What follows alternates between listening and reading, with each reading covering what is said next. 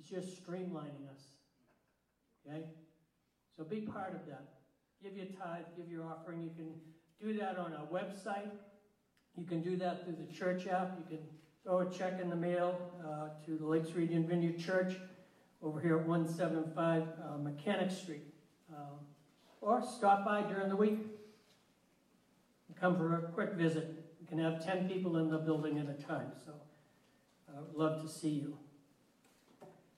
Anyways, I am grateful that even in the midst of all of the shutdowns happening around us, that this venue of communication remains open and fluid for us to offer communal worship and encouragement through God's word. Wasn't that a good worship time?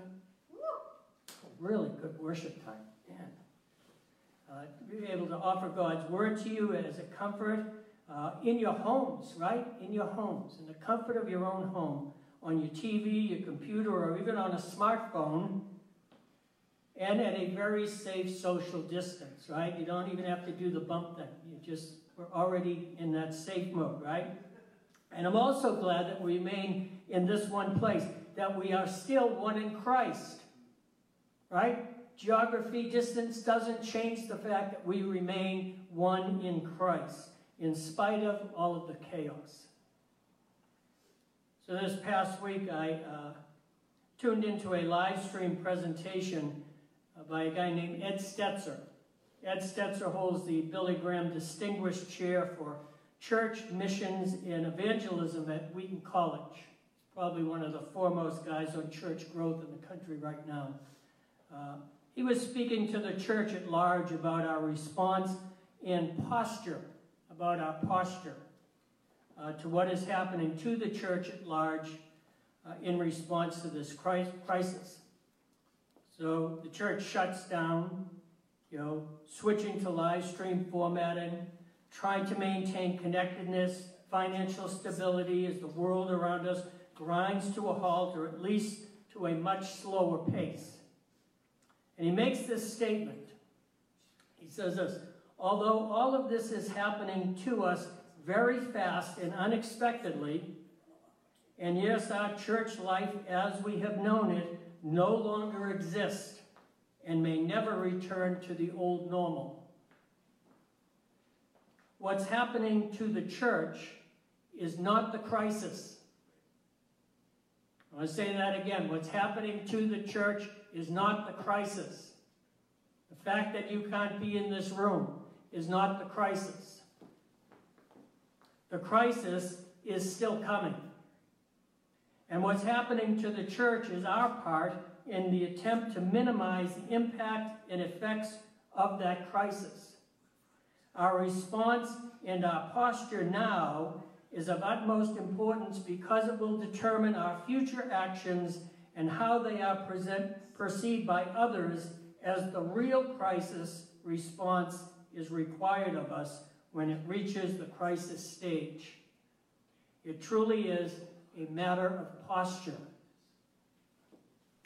Here are some thoughts that I have developed in my thinking as I have pondered this situation as it is now and where it may or may not take us. First off, the church stands in the most unique position that any group of people could find themselves in under any circumstance, good, bad, or indifferent. And I base that on this truth posed as a question by the Apostle Paul to the Corinthian church. In 1 Corinthians 3.16, he asks this, Do you not know that you are God's temple and that God's Spirit dwells in you? Later on in the letter, Paul expands the question in 1 Corinthians 6.19, Or do you not know that your body is the temple of the Holy Spirit within you, whom you have from God? And I think there's enough room in our interpretive thinking to allow for this to be applied most certainly to the individual born again, spirit filled Christian, but quite possibly also to our communal expression as the body of Christ in our own locations, cities, towns, states, or nations. We are the temple of God on earth at this very moment in time in the midst of everything that is going on around us. Within us is the source of all peace, rest, and comfort. So, what does it mean to be the temple of God? First and foremost, it means that we as individuals, we as the corporate body of Christ, have become the place where heaven intersects with earth. We are the place that God Himself has determined to meet with humankind. And if you want to take this back to its genesis in Genesis, then we are to the world what the garden was to Adam and Eve. At times like this, when people hear from the church in prayer, encouragement, in prophetic utterance, or even by example, by our posture, they should feel like they are hearing from God. And because of this, it is essential that we understand the unique posture God requires us to take. And it is simply this heart toward heaven, hands toward humanity. Heart towards heaven, hands toward humanity. We are the point of intersection. Whatever God wants to do, he most wants to do through his temple, the church. I like the way that Shawn Bolz uh, encapsulates this. He says, every time there is a disaster, there is an encounter. For the church, every time there's a disaster, there's an encounter. In other words, God wants to meet us and I am using the big us, as in humanity, in the midst of this crisis. If our posture is towards heaven for our answers, then we will find answers and opportunities that are healing and hopeful, that bring provision in times of shortage, comfort in times of pain, and wisdom to deliver and restore our lives from this scourge. And more than that, to be able to properly posture ourselves toward those who are seeking things they have never sought or possibly never even knew they needed. Listen, everything, everything is being shaken right now. Why? Hebrews 12 27, the last part of that verse says this in order that the things that cannot be shaken may remain. Hmm? Think about that. Think about that. How much of stuff we have seen as foundational, we now see as shifting sands.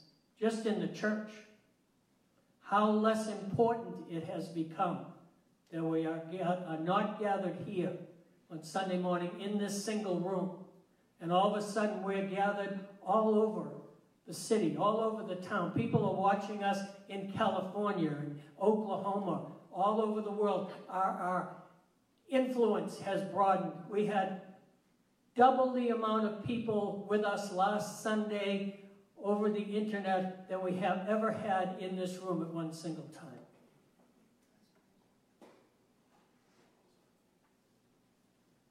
So we have this dynamic temple posture that says to God, Here am I, send me, use me. While at the same time, it says to the world in turmoil around us that God is accessible to bring you peace and comfort in all your trials. Good news of the gospel, right? This is the good news of the gospel.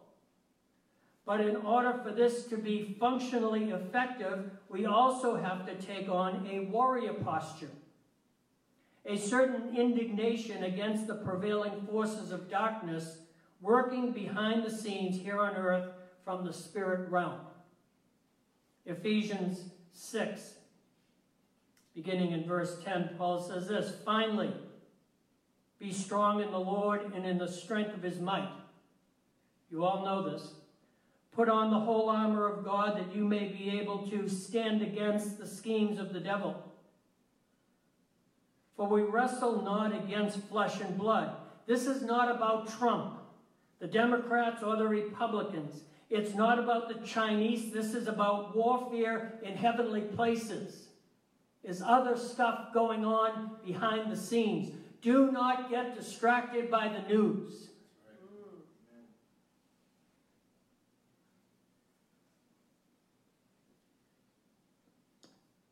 For we do not wrestle against flesh and blood, but against the rulers, against the authorities, against the cosmic powers over the present darkness, against the spiritual forces of evil in the heavenly places. Therefore, because of that, here's a word to the church for today. Because of that, take up the whole armor of God that you may be able to withstand in the evil day, and having done all, to stand firm. Right? When the crisis hits, God expects you to stand strong. Stand therefore, having fastened on the belt of truth and having put on the breastplate of righteousness, and, uh, and as shoes for your feet, having put on the readiness given by the gospel of peace. In all circumstances, take up the shield of faith, with which you can extinguish all the flaming darts of the evil one and take the helmet of salvation and the sword of the Spirit, which is the Word of God, praying at all times in the Spirit with all prayer and supplication. To that end, keep alert with all perseverance, making supplication for all the saints. Now, did you catch the call to posture here? All throughout these verses, things like stand against, withstand, right? That means something's pushing against you. Push back to the point where you are immovable. Stand firm. Stand therefore. All of these call us to a proper posture. The stance we need to take against an enemy we cannot see and yet feel the impact of its presence. Are we in that place today? So, how do we do that? Paul answers that right in the verses. Pray at all times in the Spirit with all prayer and supplication. To that end, keep alert with all perseverance, making supplication for all the saints. Now, listen, you can have all of that equipment, all of that armor, all polished and honed and in tip top shape, but if you are not utilizing your equipment up against the foe that it is designed to defeat, then you are simply a Christian on parade.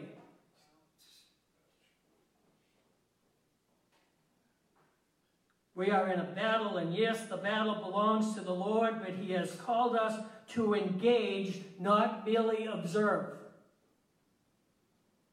To fight the good fight of prayer and supplication. Closing, let me read Philippians 4. I think this covers it well. Do not be anxious about anything. Wow. Do not be anxious about anything.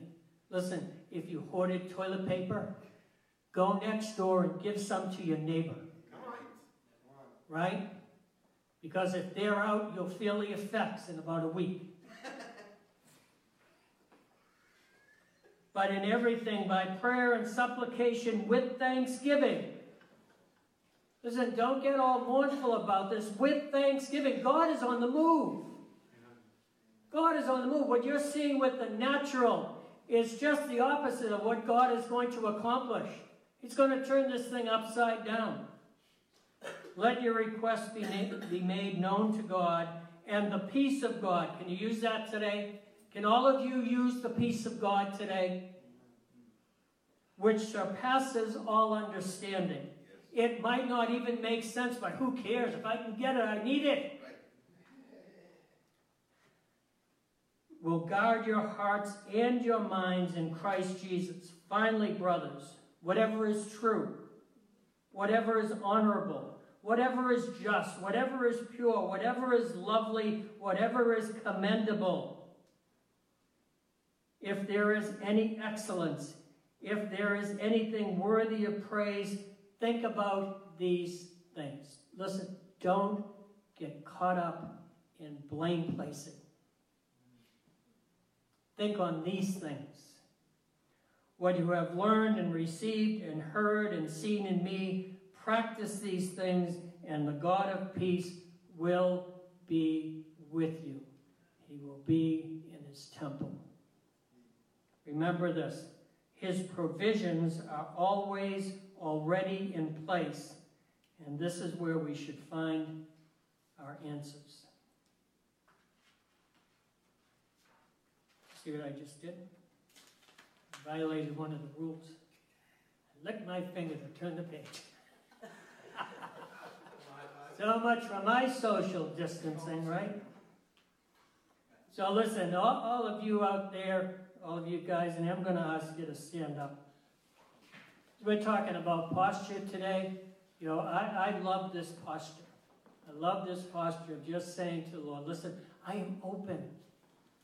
Am open to whatever you want to give me. And let me bless you all again this week with the blessing that I gave you last week. The Lord bless you and keep you. Make his face shine upon you and be gracious to you. The Lord turn his face toward you and give you peace. May his favor be upon you and a thousand generations, your family and your children and their children and their children. May his presence go before you and behind you and beside you, all around you and within you. He is with you.